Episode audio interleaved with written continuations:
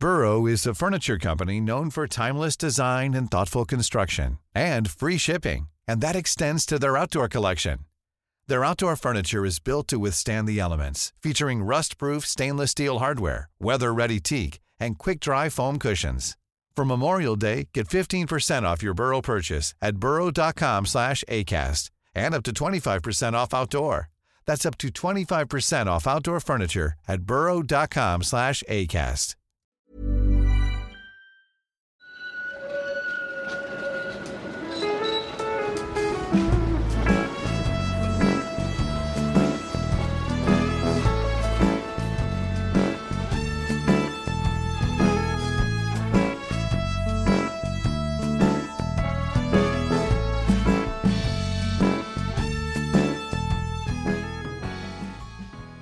och välkomna till Gator och torg i Göteborg, en podcast om platser i Göteborg. Jag heter Malin Axelsson och jag är programledare i podden. Med mig har jag som vanligt gymnasieläraren och Göteborgskännaren Mattias Axelsson. Halli hallå. Hej!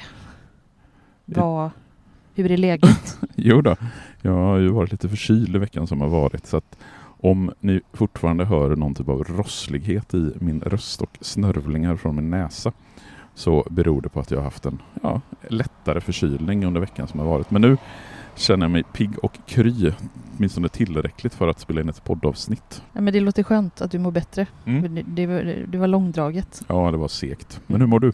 Jo, men jag mår bra. Mm. Jag, har, jag är den enda i familjen som inte har fått den här förkylningen. Så nu hoppas vi, on, Att jag inte får wood på den. det alltså. i och med att vi ska åka iväg på en resa nästa vecka. Mm.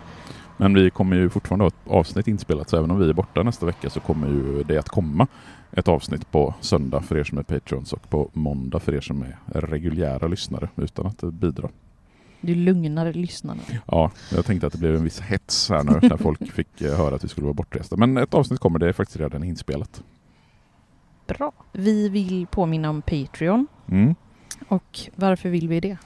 Jo, det är ju för att, eh, för att den här podden ska fortsätta komma ut så bygger ju det på att eh, vi har folk som stöttar oss. eh, Helst ekonomiskt, men också gärna med glada tillrop på sociala medier och sånt. Det blir vi glada för. Men pengarna det är ju det som betalar att vi kan fortsätta ge ut podden. Dels i form av att ni betalar för eh, serverplats och liknande, men också för att vi ska kunna köpa utrustning och minneskort och liknande saker. Och för Och- att få lyssna på hela avsnitten då. Ja, och för att få lyssna på hela det här avsnittet så måste du bli månadsgivare för det här är ett Patreon-exklusivt eh, avsnitt. Så hur gör man då för att bli Patreon? Ja, just det.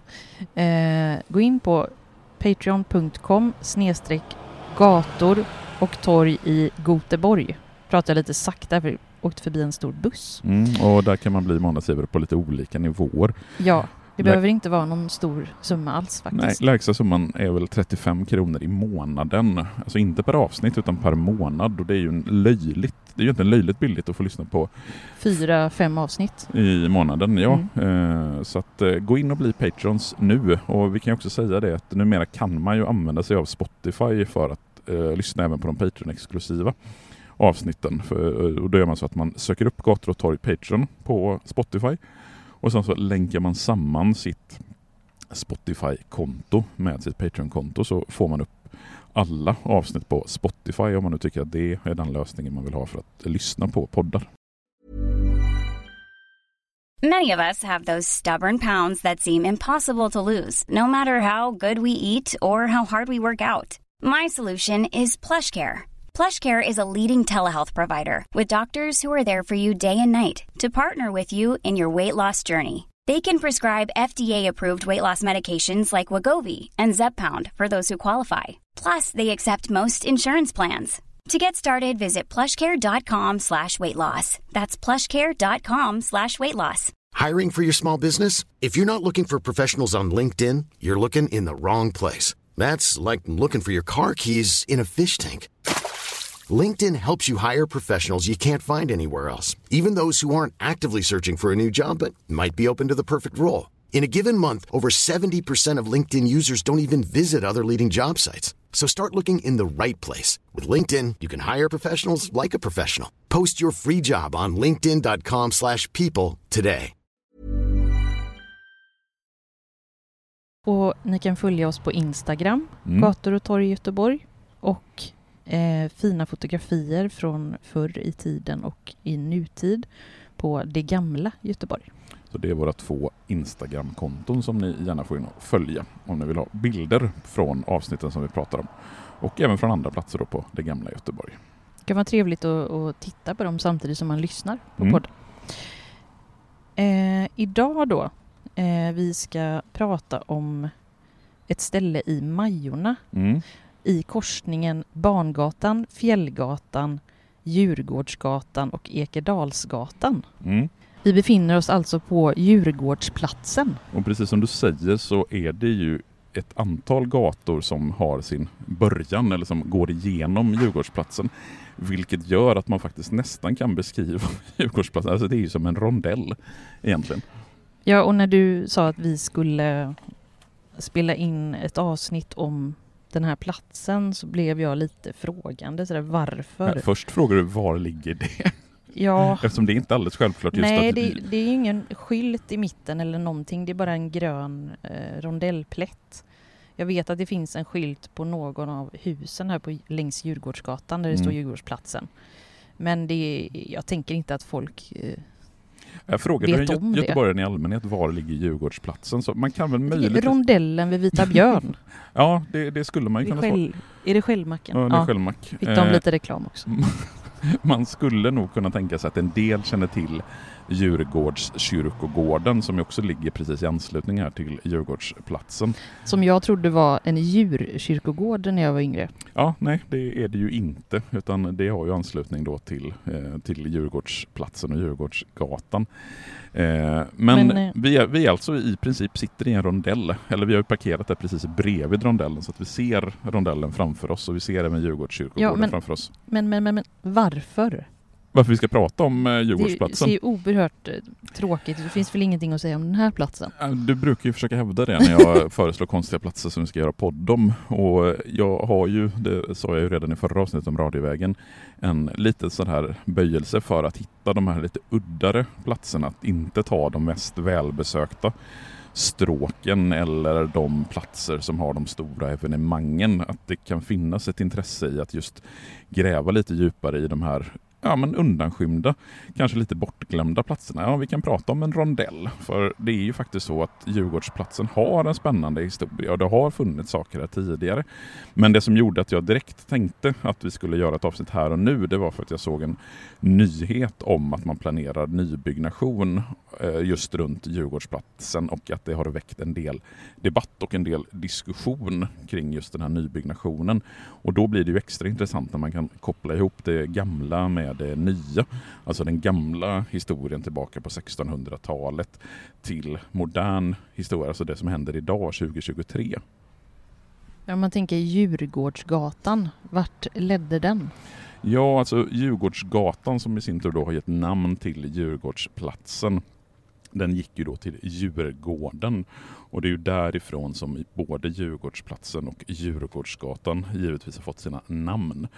Och Djurgården, det har ju varken med fotbollslaget i Stockholm eller med platsen i Stockholm att göra. Utan det är ju en plats som har anknytning till Älvsborgs slott. Alltså det slottet som låg borta vid Klippan bakom Waterfront Hotel. Och Det finns på en karta från 1655, en karta som jag ofta refererar till när vi pratar om Majorna, just för att det är en av de äldre kartorna vi har över det här området. Där finns Djurgårdsängen nämnd och jag ska lägga upp en bild på den här kartan. Och Den här Djurgårdsängen, det var helt enkelt en djurpark som låg under Älvsborgs slott och som slottshövitsmannen på Älvsborgs slott hade som förmån. Och vägen till Djurgården från Älvsborgs slott gick via Djurgårdsgatan. Och tittar vi på hur den här platsen såg ut under 1800-talet så var det ängar och åkerfält längs med nuvarande Barngatan och sen så avgränsades ju den av Stigberget eller Masthuggsberget, vad man nu väljer att kalla det åt ena hållet och sen har man det som kallas för den Dalströmska repslagsbanan åt andra. Och ända bra bit in på 1800-talet så var det smala stigar som korsade de här ängarna och som var som bekväma genvägar för den som spenderade tid på Djurgården. Och själva namnet Djurgården det har ju då rötter tillbaka till 1600-talet. Men eh, Djurgårdsplatsen, vad, vad fanns här på 1800-talet? Ja, alltså en bra bit in på 1800-talet så var ju det här fortfarande i princip ödemark. Men när vi kommer in på andra halvan av 1800-talet då, då kan man ju gärna använda sig av Fredbergs Det gamla Göteborg och hur han beskriver det här området. För i närheten av själva kyrkogården så låg det ett par rödmålade gamla stugor som var i princip som artikel Och då beskriver Fredberg det som att här levdes sommartid ett veritabelt zigenarliv. De omkringliggande bergen med sina avsatser och snårfyllda dälder vore ypperliga tillflyktsorter för samhällets pöbel och pack, vilket fördrev dagarna med, med spel och dryckjom de stunder de inte vore ute på rackartyg. Så i Fredbergs beskrivning från 1923 så var ju det här en plats, ja men kanske lite grann för samhällets utstötta. Och precis öster om kyrkogården så låg ett värdshus som kallades för Stora Helvetet. Och eh, du kan ju gissa vilka det är som eh, befinner sig på en krog i Majorna som kallas för Stora Helvetet. Sjömän? Ja, det är givetvis sjömännen. För Majorna under eh, ganska lång tid är ju en plats mycket bebodd av människor som har sin försörjning i hamnen och på varven. Och i anslutning till det här värdshuset så fanns det förutom då eh, krog också kägelbanor, gungor av flera slag och andra förlustelsemedel hörande till ett tivoli. Un underbart ord. Förlustelsemedel, man måste ju älska Fredberg. Och eh, jag vet inte om du vill läsa det sista citatet från Fredberg om eh, hur han beskriver den här platsen och Stora helvetet. Mm. En mera slående kontrast mellan livet och döden kunde knappast tänkas.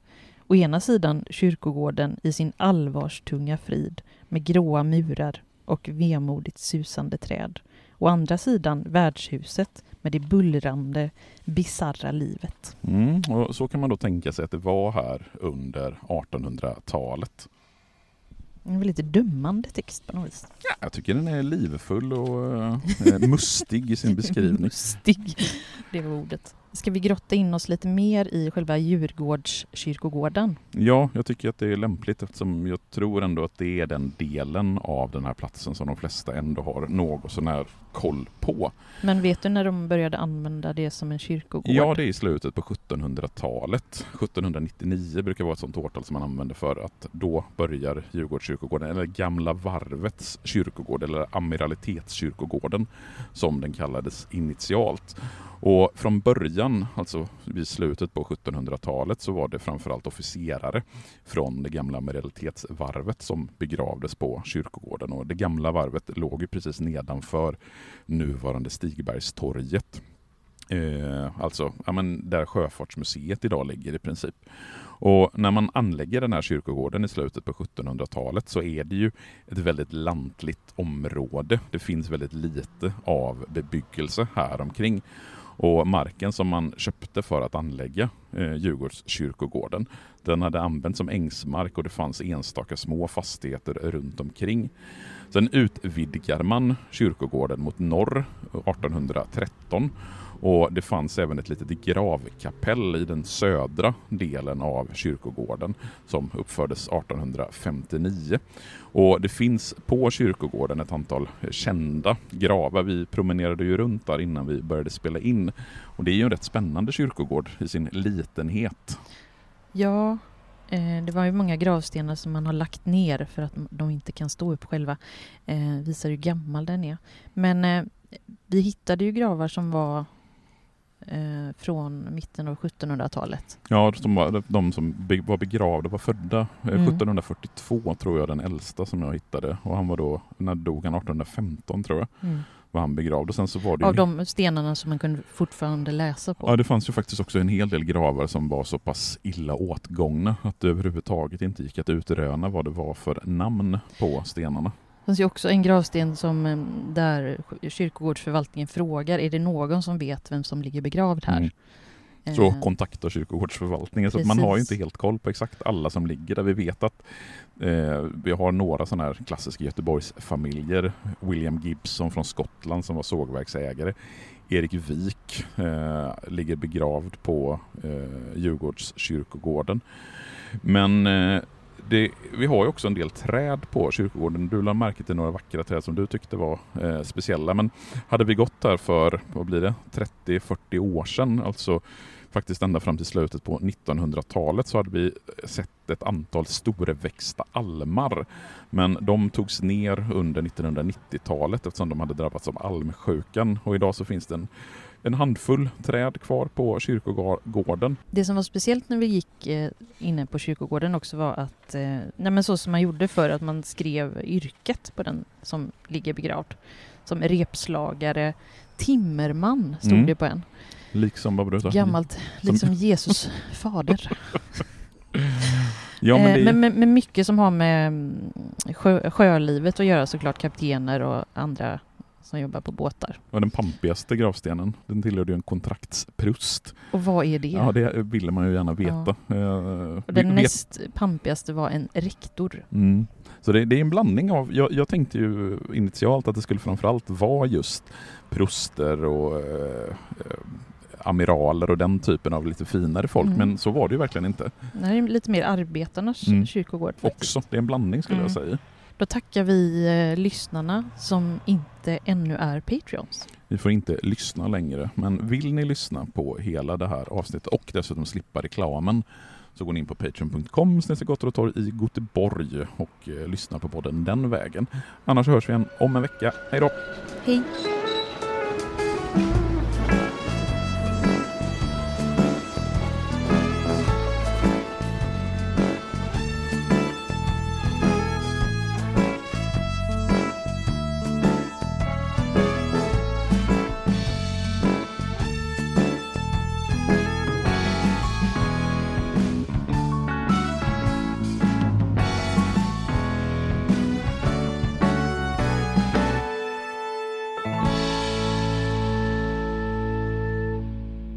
Gator och torg i Göteborg produceras av Reostat Media AB.